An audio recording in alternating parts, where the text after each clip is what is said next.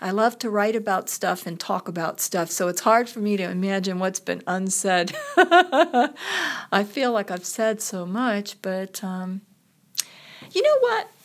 I think writing about pain, just pain, you know, physical pain and all the emotional pain that can spin off from the phys- physical pain and the uh, tension that comes around the kind of pain one feels with a colon that's having so many problems, where the very food you put in your body, the nutrients, the sustenance of life, it's as if your body doesn't want it and it just pushes it all out. And it's as if there's something in you that's forever um, hungry and hurting. Like, you know, it's like you never feel satisfied because your colon never really feels settled and happy, except for maybe little periods here and there.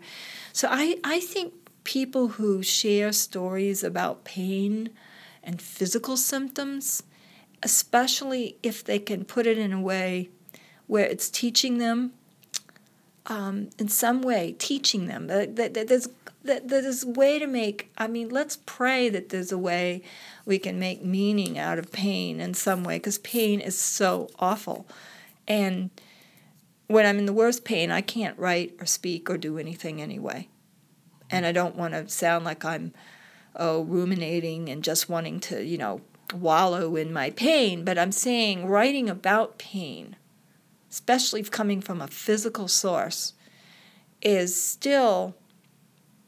I think it can be very liberating um, when, especially, you find people who have suffered from the same illnesses to read about, you know, what they do, and in there's just I guess the unsaid pieces are being able to take the most painful times and being able to find some meaning out of it. But I know that that's not trying to sugarcoat how bad these diseases are.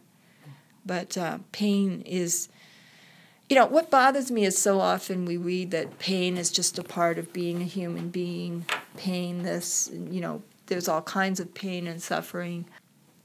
But to a certain extent, the alleviation of that pain is worth talking about as much as you can. Just mm-hmm. any little comfort that you can think of that makes a difference in alleviating even the smallest amount of pain, it can give you something to hold on to.